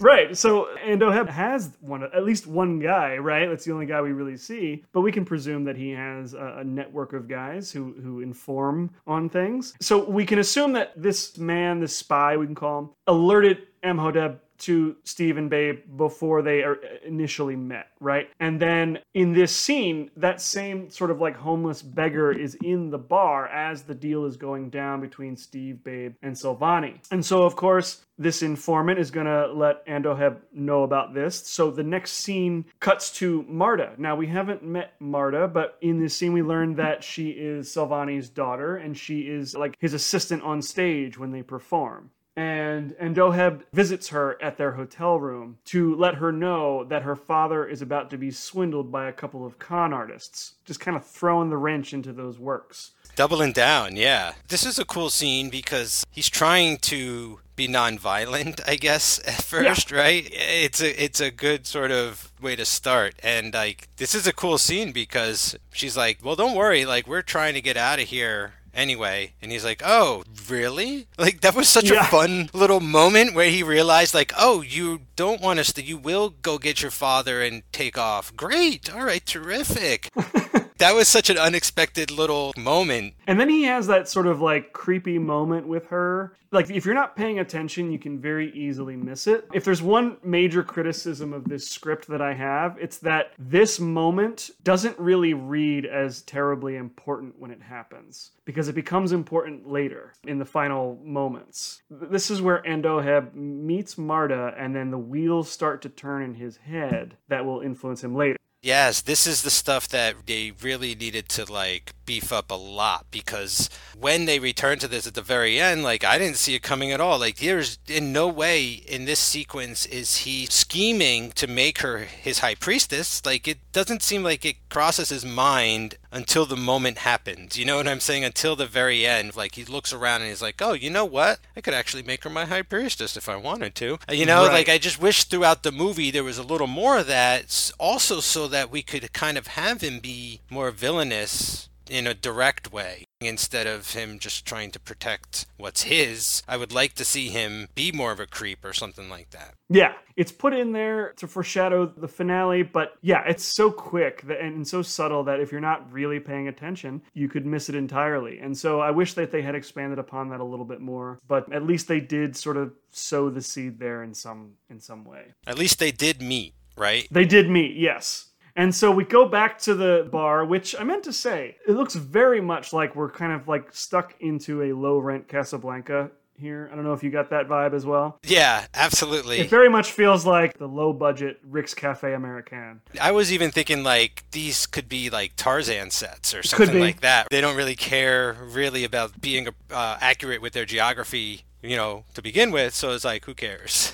Yes. And so we cut back to this place where Babe and Steve and Silvani are, you know, signing the contract. You know, they're going to ink the deal, and Silvani's going to give them a couple thousand dollars to fund this expedition. There's a really funny gag I mentioned before where, you know, they're they're out of booze, and Silvani grabs Babe's finger and sort of makes liquor pour out of it into their glasses in a really fun little trick there. And so that spy, right? Andoheb's spy is there watching this go down. And I have to believe that he's the one who sort of starts the bar fight that is next. Yep. But the the way this scene plays out, it's so wonky. Uh, it didn't immediately occur to me that he was the one who instigated it because the way it plays out, it's like some guy just gets up out of the table and then like bumps into Solvani very awkwardly with intent. I think he's trying to play it off as it's accidental, but it's very clear he's leaning into Solvani, and so this bar fight happens. And is there any real reason for this bar fight to go down? No. I think this this is just like the producers like we got to inject some action into this sequence. Let's do a bar fight. I, I actually quite love this talk about like the last thing I was expecting in a mummy movie, but then again, you know, this is kind of what you get in like the Brendan Fraser mummy movie. You know, this is like a lot of this kind of stuff. Like I, I even feel like Marta is like sort of revised by Rachel Weisz, you know, Yeah. to a degree in in the in that series and everything. So when a bar fight breaks out, okay, things are getting out of control. I mean, it reminded me a lot of like a western as Yeah. well, right? And like, there's a lot of those sensibilities happening here, uh, also. And the way the spy just sort of comes up and tries to shank him or something, it felt like a prison movie or something. you know, I was like, what? I was like, I've never seen someone just like go for it and be like, like he may as well have like thrown a bottle at his head. Right, right. That would have been more exciting and more believable, you know, like than the way they staged it. They managed to escape through that window pretty quickly. But I, I will say this for the scene, it does establish Steve as like a heroic leading man. You know, like you see him throw a couple punches, right? He looks pretty good as, as like an action hero kind of character. Of course, we got Babe and we've got Silvani like, you know, fending dudes off and holding their own. But yeah, I think Steve comes out of this scene looking like a pretty strong leading man. Yeah, it's a scene that doesn't last very long. It's really just there to keep the scene moving because without the bar fight, it's just them, you know, signing the contract and toasting to good fortune, right? So I think having that that bar fight in there, if for no other reason, is fun in that it it just it keeps the pace up, you know, it keeps exciting things happening on screen. Yeah, yeah. They also may be hip to the fact that people are after them after this scene. You know, I got the feeling like maybe they'll just like keep looking over their shoulder a little bit more. they might not be doing the smartest thing from here on out. They've actually been warned by the professor. He's been like, "Don't go there." So, like, when some guy tries to knife you at a bar, maybe tr- start putting two and two together.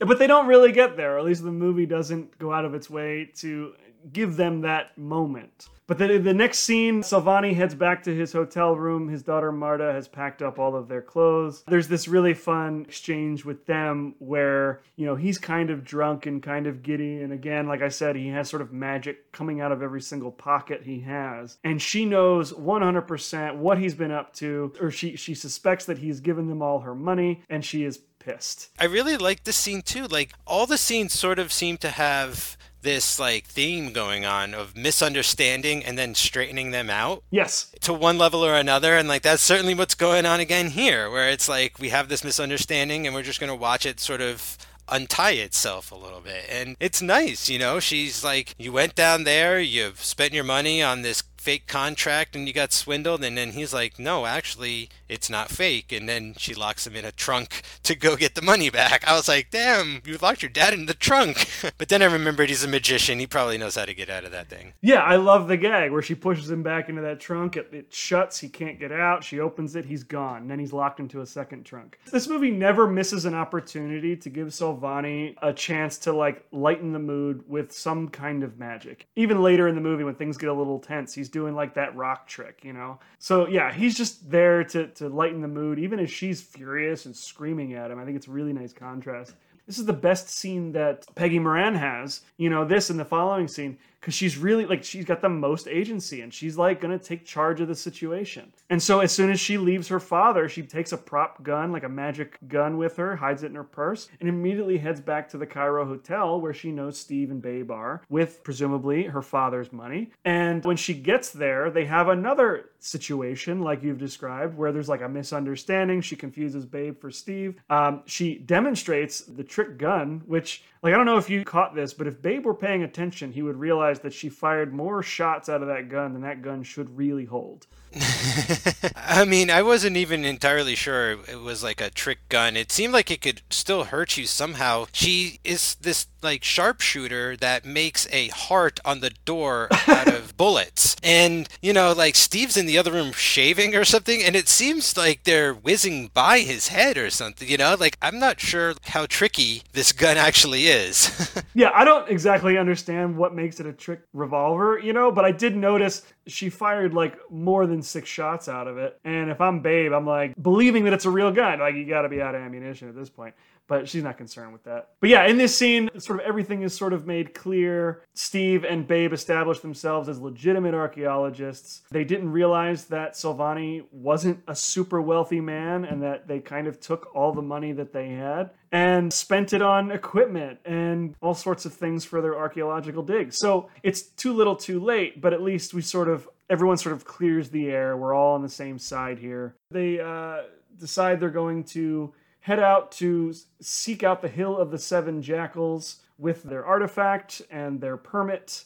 and their dynamite. They're in the location that they, they believe are the Hills of the Seven Jackals. Uh, they've got their their archaeological equipment. They're finding little bits and pieces here and there, not a whole lot. They've got their demolition. They're going about to like blow out a whole section of this rock face when they find human remains. Right? They've got like a team of native Egyptians there to help them with their dig, and one of them finds a full skeleton, and it is uh, a member of a team that had come out there like two years prior and had never returned. I think Andoheb mentions that there were two excavations or two teams that went out in recent years, and both of them never returned. So I think this might be the most recent, or at least it's one of them. We get a sense that maybe their death was not natural. Yeah, and I think he's like, this is Dr. Gustav and his wife. I was like, Right. ooh, damn. And if that's all that's left of like the last expedition, there's nothing left of the one before that. I would turn around. But like Steve is, is kind of like maybe it was like a landslide, you know, and like some rocks came down and, and, and killed them. You know, like yeah, well, like even if it is a landslide, like no one said anything about it being a mummy yet. You know, like it's treacherous. yes, they've been told multiple times that that is a very dangerous area of, of the desert. There could be quicksand for all we know. That's it. But no, so Babe is in charge of demolition, apparently, and blows out a whole section of this mountain. And they discover a, a seal. And it is a seal that was like on that pot that they had. It sort of was like a kind of like a map to where Ananka's tomb should be. And so when they blow out this rock, they find a seal that matches that Princess Ananka symbol on the pottery. So they know they're like on the right track. Yeah, it's a cool scene when it bursts open and everyone sort of all their help kind of like leaves them, goes running. Yes. It's all very much like a bad omen and a bad idea to be going in there. Also, too, like that's the whole thing. So, like, what what I think is like kind of interesting at this point is like we know that what they're looking for, but we also know what they're gonna find instead. Right. Because like we've been told that like, there's like a second mummy in there for all intent and purpose. Like there's the princess resting, sure, but then like they have no idea about this other guy who's been put there to protect her. It's sort of like very tense when they're about to enter this tomb for me. Yeah, you know, for those of us who have seen the original Mummy, like this is where this is like our moment, right? We know they're to enter this tomb. The Mummy is going to be a very dangerous threat to all of them, presumably. But it takes its time, right? They move into the tomb. They open the cover of this tomb to reveal this mummy, and they realize it's not Ananka. It is some other mummy in a cheap sarcophagus, you know? So they're almost dismayed that like their discovery is just not significant. And, and I gotta be honest, Dan, I was a little dismayed as well because all this time I'm thinking we might get two mummies in this movie. you know, I might be asking for too much. But obviously, we know Kharis is down there and that he's sort of been kept alive all this time. But we also know that the princess is down there too. So, like, I'm thinking, you know, maybe this one mummy's gonna give the tea to the other mummy and we might have two mummies. So, like, when they open the thing and it's just the one, I'm also sort of a little like, oh, but then I'm like, actually, this movie looks awesome. I mean, this is where it gets similar to the opening scenes of the original Mummy. You know, we've got Dr. Petrie there, who is an expert on Egypt history, and he's, a, he's an Egyptologist. He's doing a kind of like the heavy work here, investigating this mummy that they've found. They're still not done searching. They still want to find Ananka's tomb, but they found this uh, sarcophagus, this mummy. So he's doing the work there. He finds the Tana leaves, right? And he even mentions in this scene that like, he was buried with them, and they are now extinct, and they have no real clue as to what their purpose is, except to assume maybe they were used for embalming purposes, right? But we know what the Tana leaves are for. Yeah, if they only knew, you know, they could be millionaires. Like, not to jump the gun or anything, but I think at the end of this movie, and when Andoheb is like, uh, you know, we're going to use these leaves to be immortal, I'm like, bro, like, bottle that shit, patent it.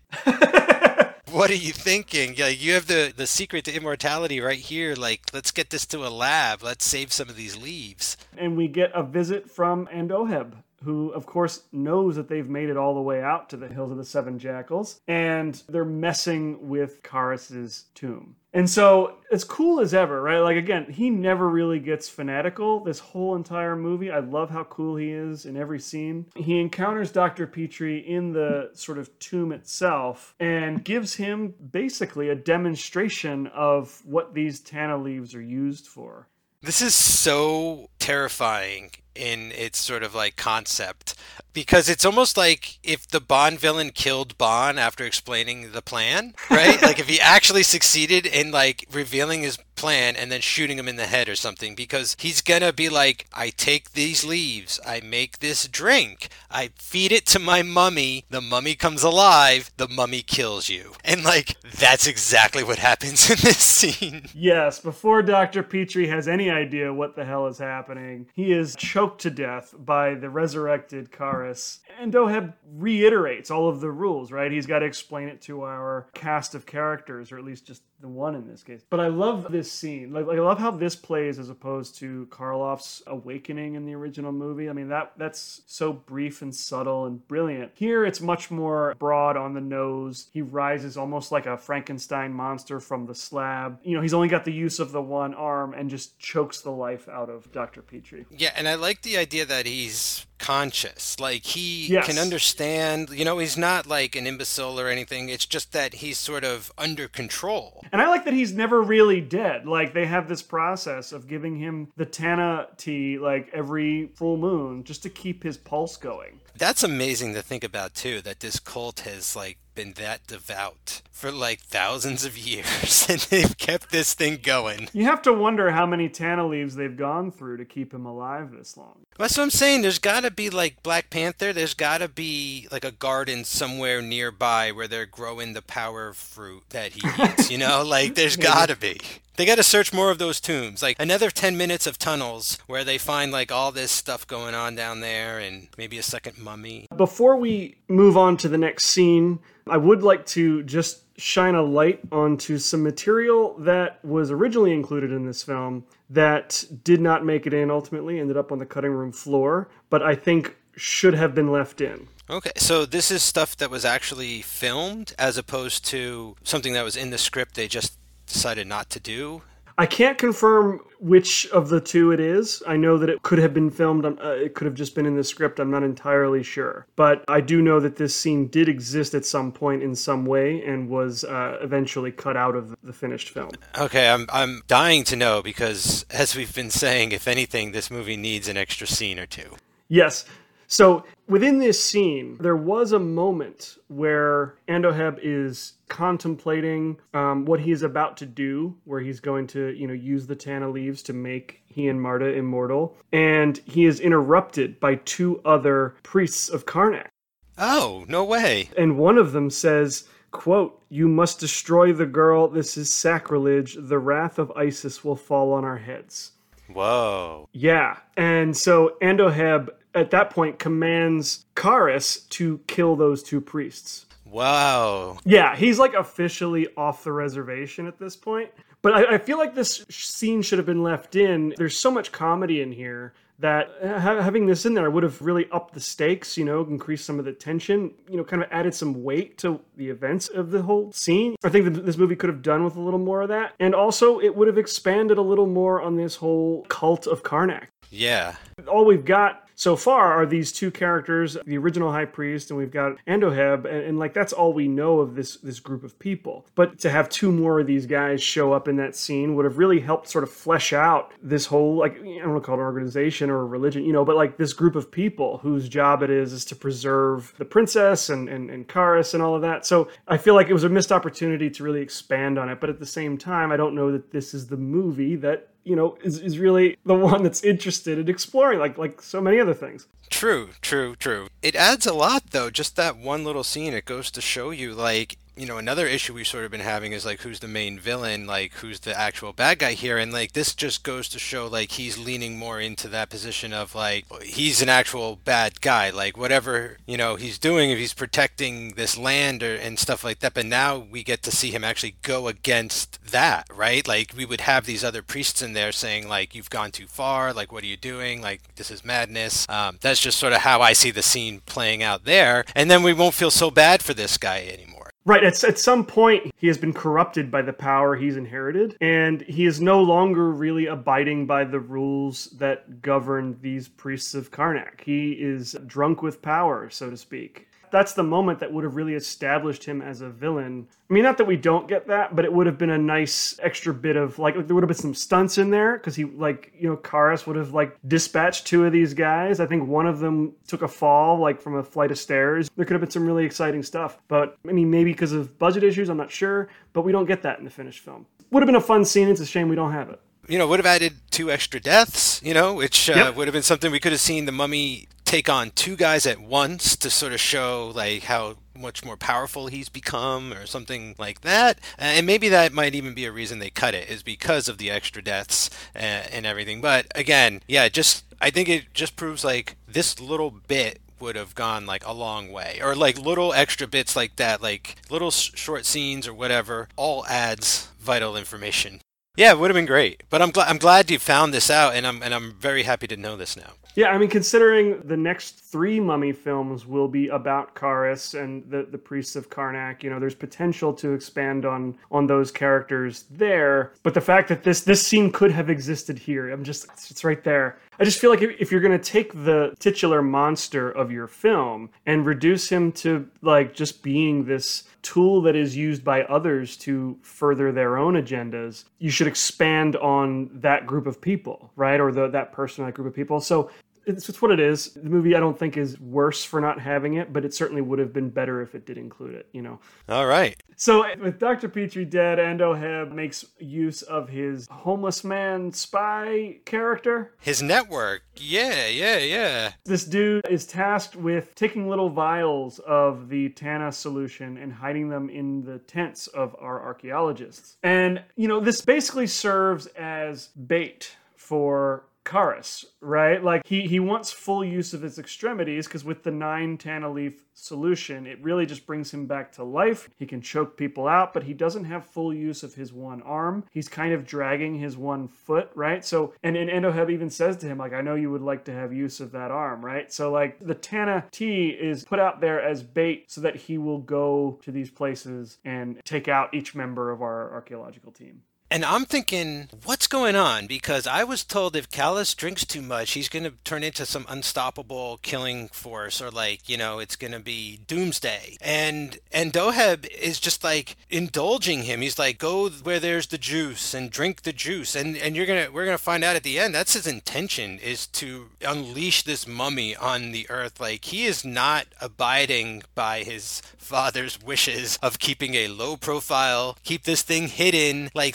something that I might have missed drove him to some kind of brink where he was like, screw it, the world is gonna know, for better or worse, the cat's out of the bag. He's really playing fast and loose with this mummy. Yeah, it's almost like he doesn't think that something that bad is really going to happen if he doesn't follow the rules. But Right. what I'm thinking is slowly this mummy is going to like reform and be able to just choke him out. What do you think he's going to do when he doesn't need any more juice? He's just going to kill this guy and like that's that. Yes, I think the better ending, like not to bury the lead, but assuming people have seen the movie already. Yeah, Andoheb is not killed by the mummy. Like that would have been the best ending. Yeah, he's shot by Babe. Yes. Of all people, the funniest guy is commissioned with shooting the villain of Yes. the movie. That was really strange. Like, talk about funny. Like, Yes. I, I did laugh. I was like, how is he doing with a gun? This this Babe, this, you know, he wouldn't hurt a fly, this guy. Like again, I don't think it's really all that interested in, in exploring some of the deeper themes of the film. Which, you know, is the thing, right? Like that's kind of was the universal stamp for for me anyway, right? Like coming up is like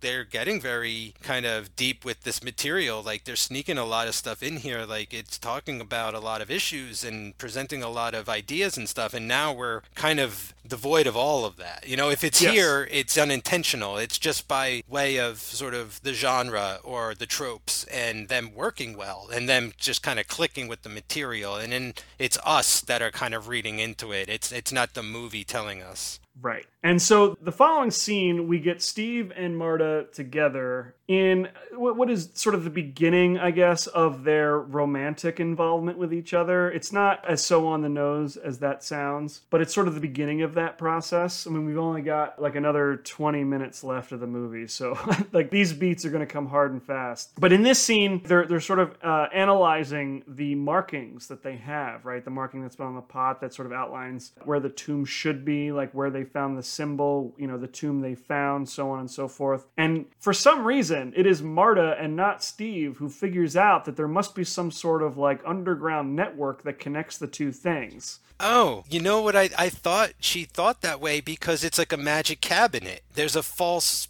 back Right. To the mummies what they call it, like the mummy box, but, you know, they can't say like it's the sarcophagus or the casket, basically, the mummy casket. That to me was like, she's like, oh, it must have like a, there must be a secret tunnel somewhere or thing of that. And like, I don't know, I really enjoyed that. It just made me feel like she felt useful. She was smart. She was able to like kind of contribute something that they were overlooking maybe because, you know, she's from that, that's her background is like mm-hmm. deception mm-hmm. because she's a magician. You know, it's not nefarious, but it's the showman kind of thing. But like, yeah, she's like, there's definitely like a false wall here or something. For 100%. I love it for the reasons that you love it. It just struck me as strange that something so simple like Steve, who is this archaeologist, it didn't occur to him sooner.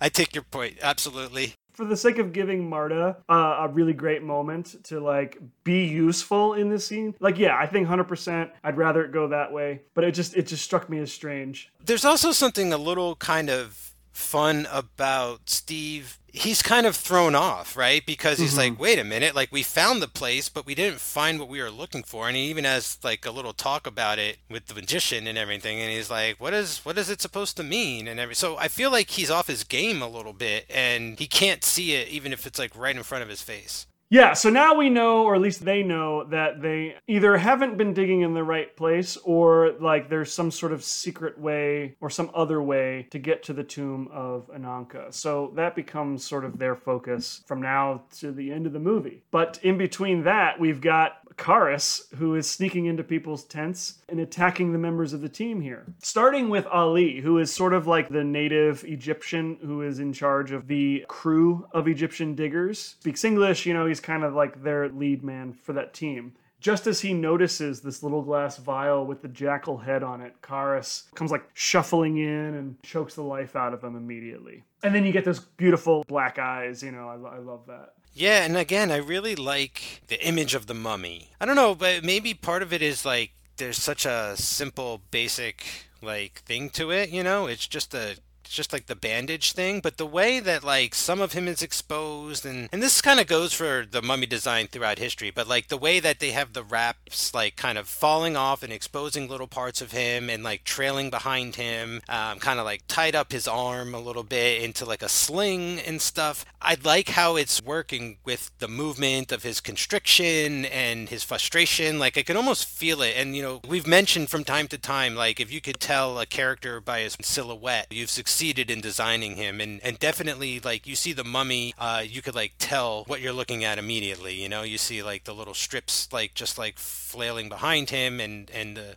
the way that his body's like contorted, even if he's standing still, I feel like you could always tell it's the mummy. Oh yeah, I totally love the way that this particular design influenced like pretty much every future mummy movie, you know, including the Hammer mummy films. Like Christopher Lee's mummy looks very similar to this. I think he even has limited use of like one hand and he's still just kind of like doing the same kind of stuff with the with the other hand. So, we go back to Kharis's tomb where Steve and Marta and Babe are, and Marta notices there are no leaves in the big pot that were in there earlier, like when they first discovered the tomb. Steve's like, Yeah, I noticed there were leaves in there. I, I wonder, you know, it's weird that they're gone. All right, I guess we better get some sleep.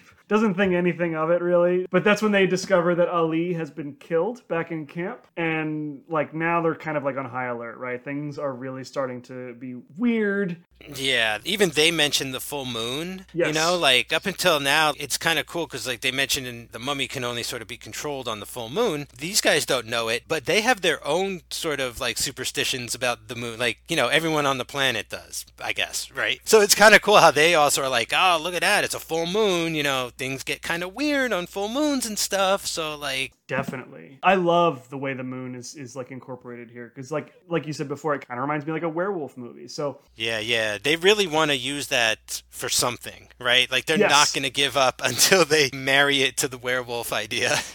So uh, we cut back to Ali, who is disseminating more of these vials of the Tana tea, and he sticks one in Solvani's tent. Right, so everybody else is kind of hanging out by the fire. Marta and Babe are there, just just chit chatting, and Solvani and Steve head back to their tents. And this is where Marta sort of really goes full tilt. Hey, uh, I'm in love with Steve, and gives him a quick kiss before she heads into the into her tent. yeah, which seems like it might have been from another draft or something like that to me. But then again, if this movie was an extra 20 minutes, they could have explored this. You know, it wouldn't have Yes. felt so sort of rushed and jarring, but that's just what's going to happen because of the running time. Everything basically from here forth is like warp speed. Everything is here that needs to be here, but like it could use some padding if you catch my drift. Yeah, I mean, once the mummy is brought back to life and starts killing people, it becomes, you know, how do we set up the next kill scene? As soon as one happens, Yeah, I was thinking of a fun scene would have been like if the guy realized he left a jar of the tea juice in his office at the university and the mummy comes storming through the library or something looking for it. that evening, of course, Kharis barges into the Silvani tent and gets his Tana juice and immediately starts to like choke the life out of Silvani, right? But Marta is able to save his life. In exchange for Silvani, the mummy, Kharis, decides to take Marta with him back to the temple inside where Andoheb is, is waiting for him. Yeah. Aside from it just like being the kidnapping trope, you know, he, he might have gotten her mistaken for the Princess Ananka, or like we know that he can think. He's just like under restrained mobility and everything, so he could have an idea to be like, oh, I'm gonna like revive, like what the first mummy did. I'm gonna revive my wife, or I'm gonna revive the princess into her body or something. So like that's where my head went. Yeah, but none of that is established here, right? It all works solely on the strength of the trope of the monster carrying the helpless woman, right? Like that's it. This movie doesn't spend any time establishing, like in the original Mummy, you know, that the primary female character could have been a reincarnated version of the princess. There's none of that here. Yeah, yeah, or even the idea that if there's a priest and a high priestess, they could control the mummy better if it was stronger, right? Like that could have been a whole other sort of addition to the lore or something, and something else in there to flesh that out a bit would have been would have been great. Like it would have just elevated the movie so much just to have spent that extra time on those moments. Yeah, again, I think it works because we understand the shorthand of what's happening here. Um, but it would have been nice if they had expanded on it a little bit more. Yeah, like you said, another 20 minutes, we could have gotten all the things we wanted out of this movie that aren't in here. But now we sort of see that uh, Andoheb's master plan, so to speak, is that he is going to use the Tana leaves to brew more of this tea that will make him and Marta immortal you know, uh, Yeah. and, and live forever. And like they'll essentially be like, like you said, kind of like a husband and wife controlling this mummy and what ruling Egypt for all of eternity. World domination. Possibly world domination, sure. Where else do you? That's where everyone goes, you know. Uh, call me Nemesis, right? Isn't that what the Invisible Man said last week or last month? Like I was half expecting him to be like, you know, I will be the new Rama Tut or whatever. Like, you know, we will rebuild Karnak in my image, like that kind of talk. And but he never really gets to that level. He doesn't really have the chance to go there. Aside from it being completely out of nowhere, um, and saying like we didn't understand what they were trying to do through shorthand, it's still like this bizarre, unexpected twist at the end Yep. That could kind of like work on its own without all of our complaints about it and stuff or, or whatever we're saying that would would make it sort of make more sense. The fact that it comes out of nowhere in a movie sort of full of these little moments that that give us these tiny twists is kind of like a fun moment, you know? I'm I'm going what the hell this is out of nowhere, but at the same time there's like a weird M Night Shyamalan sort of vibe to it where it's like so out of left field that it kind of works or it's like that was what you're going for okay i'm i'm going with it Yeah, and I, and I think a lot of it has to do with George Zucco's performance, because like you could argue who the real villain is here for much of the movie, but because Zucco is playing his character as nefarious for the whole movie, it doesn't strike me as this wild, crazy leap in logic. It's just his megalomania hasn't been established until this moment. I wish we had gotten a little more of that just to prepare it because like we, we already get that he's kind of into her but that's it. And i never got the sense that he was into anything more than just protecting ananka's tomb right? But here we get the full bond villain monologue about how they're gonna live forever and he's gonna be the high priest she's gonna be the high priestess. And and now it's you know up to steve and babe to get there in time to save her life. Like it's literally it's literally its its most basic form right? Yeah it could have been kind of cool if we find out right from the jump that he never had the intention of keeping this under on the down low. Like he always was gonna sort of betray his ancestors and the former high priest and try and use this mummy for his own gain. That would have been cool if he was revealing to his little spy at some point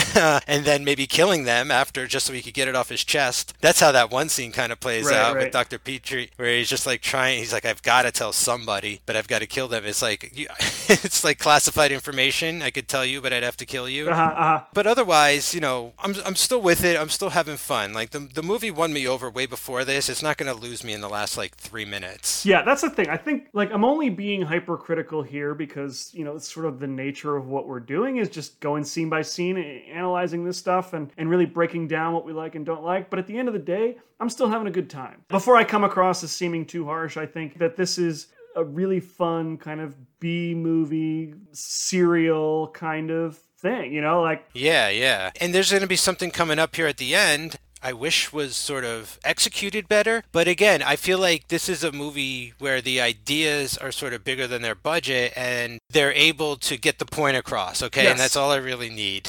That's all I want. Yes. Uh, yeah, I definitely feel like I'm able to fill in the blanks that they couldn't because they didn't have the money. So now the rest of the movie is pretty much like a mad dash to the end to save Marta. And Steve manages to get like a major clue in the artifacts that they have, and, and like he and Babe split up and try to like locate the entrance to this temple. We have a great scene, which we referred to earlier, where Babe encounters Andoheb, like sort of interrupts this ceremony, like literally right before the needle goes into her arm. Babe fires off a gunshot, and and so Andoheb intervenes. And you know, it's not the obvious choice, but I like that Babe is the one who gets to pull the trigger here. I mean, I would prefer if the mummy were to kill Andoheb, but I think that's the more poetic ending. But rather than have Steve come in and do all the hero stuff, Babe gets a moment where he gets to kill the villain. Yeah, and again, like kind of twisty. Yes. Like I would never have expected this guy to have it in him. Not that he's like a wimp or anything like that, but I mean, it's, it is kind of funny how he pulls that line at the very end about women passing out after the action, and then he passes Uh-huh, out. uh-huh. But aside from that, like he's just a normal dude. Like I just did not expect him to stand up to this guy in that way, but he ends up pulling the trigger, and the poor dude's gonna go back to Coney Island with nightmares for years and years.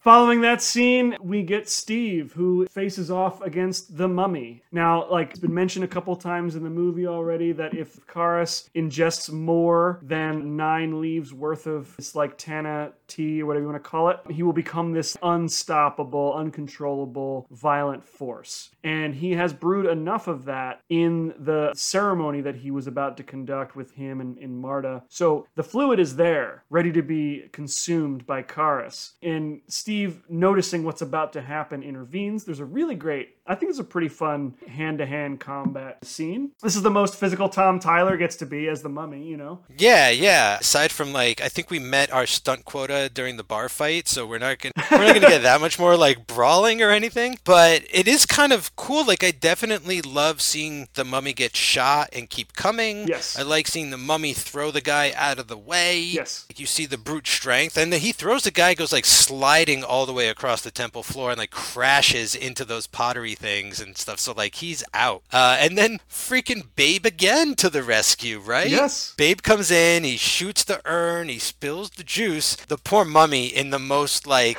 undignified trying like an addict to just slurp whatever Uh-huh. he can of the juice off of the floor and it's like buddy it's gone it is gone and then steve lights him up he just puts the torch to him and it's like oh right like that's some quick thinking like burn the mummy like even i was thinking like how what are they gonna do how are they gonna get rid of him now and it's like fire man Fire is like the great cure all for Universal monsters, I feel like. When in doubt, just use fire. And so that's pretty much the finale of the movie. The mummy is burned and destroyed, we think, for now for now. Yeah. They say something at the end that has me very worried where they're like, well, we packed up everything from the dig site and sent it back to America. I'm like, no, no, you're asking for it. Like, you probably even scraped up the mummy remains and, like, put it in the same jar accidentally that the juice was in. And, like, he's just going to come back to life. We end on like the joke with everything safely on a on a boat back to America. Steve gets a telegram from the Brooklyn Museum or the, or the museum from New York telling him that he now has like that guy's job and then that guy will be like washing bones and stuff and It's like the weirdest callback because I thought that was just a one time joke. And it's like, did anyone remember that telegram? Has anyone remembered that? I mean, I know, I know it was only about 45 minutes ago, but was anybody thinking about that to come back to be like the end of the movie? Twist upon twist upon twist. but but all, all of our heroes are alive, have made it through the movie, and we end on a like the happiest note I think we've got so far, at least the most lighthearted. A little too happy, Dan. I think knowing that these guys come back for more, I have a feeling that they've got some dark days ahead. Yes. So the story of Steve Banning, Babe Jensen, and Kharis is not over, but uh, it won't take us too long to get there. So I'll definitely look forward to that. Nice. Yeah, I think that's a good place to end, unless you have something else you'd like to add. No, I think we pretty much covered it. This was just like one of the most unexpected movies like I've seen. Like definitely like in the Universal movies we've watched so far, it is so much unlike like any of them. I mean, this is straight up a comedy. Mm-hmm. But that's not to say it's a joke. No. I feel like there's a distinction to be made, okay? Like this isn't like a good bad movie. This isn't like best of the worst or anything like that. Like this is actually like fun, okay? Like it's not great, it's not terrible. It's totally like your average go at it, right? But in the context of the mummy, the idea that this is a universal monster movie like blows my mind. Like blows my mind. And you know, the, we're we're already at Abbott and Costello, like that makes so much more sense to me. The the idea that that's you know where we're actually going to end for this series is like back here. Yep. It's cool. Like it felt almost like a test run. Like, can we get away with this? You know, it's only an hour. If we screw up, we'll make sure to make it up with the next one. I don't know if that's true or not. I haven't seen the next one, but like, yeah, I, I was pleasantly surprised. You know, it starts off super strong. It really kind of throws a wrench at you and says like, this is going to be it. It is what it is. Either accept it or you know you're going to turn it off. But like, hopefully you'll go along with it because I think it's worth it. I think it's cool that this is like a nice bit of levity in after like a lot of madness mm-hmm. right? Like in a row, it's just like everything has been like madness and crazy people and like mon and like really vicious monsters and stuff and stuff. So like it's kind of nice to have like a light one in there somewhere. Again, I like this one. I think that it, it, it succeeds at what it is trying to do. It is very much a sort of light adventure serial with a horror element to it. But I think it's competently made. I think it's well acted. You know, if there's one real issue that I have with it, it's that it just doesn't have the depth that I would normally look for in something like this. But at the same time, it's not pretending to have those things either. It's very surface level, broad strokes, and it does all of those things pretty well. It's just, it doesn't have what I'm, uh, or it's not offering what I'm looking for. So to judge it on its own terms with what it's trying to do, I think it 100% accomplishes that. There are definitely better films that feature Universal monsters, but this is by no means a bad movie. I think it's just comfortable being sort of light entertainment, and I think that's perfectly fine. It's really easy to screw this stuff up, too. For sure. You know, just because it's comedy and it's light doesn't make it easy to produce, you know? This gets screwed up all the time. There's a ton of like poverty row stuff that really shows you just how bad these sorts of movies can be. And I, and I don't think this deserves any of that criticism. It's not striving to be Karl Freund's mummy movie, so why should we hold it to that standard? I don't I don't necessarily think we should. All right. With that, I think it's time for us to, to get while the getting's good. But we will be back on Friday, September 23rd, for some more invisible shenanigans as we discuss The Invisible Woman. I can't believe we're going invisible again already. Yeah, I would have expected maybe another Dracula or another Frankenstein, maybe, but no, we're, we're going right back to the invisible stuff. Yeah, I would have thought a new monster at this point, perhaps, but I guess we gotta still wait a couple more episodes for that. Well, we are almost there, but in the meantime, you can follow us on Twitter at Monster Made Pod, on Instagram and Facebook at The Monsters That Made Us, and you can email us at The Monsters That Made Us at gmail.com. You can follow me on Twitter at Dan Cologne. Mike, where can listeners find you online? You can follow me on Twitter at the underscore Mikester, and then you can find all the other shows I'm on at cageclub.me, facebook.com slash cageclub, or at cageclubpod on Twitter and Instagram. Check me out there, and thanks for listening. If you enjoyed this episode and you want to become a Patreon supporter, you can do so at patreon.com slash the monsters that made us. You can also support the show by giving us a five-star rating and a review on iTunes. That helps more people discover the show. We can't forget about our t-shirts on TeePublic. You can find the link for that in our aforementioned Twitter and Instagram bios. For all other things Cage Club related, just head on over to cageclub.me. That's cageclub.me. Stay spooky, everybody.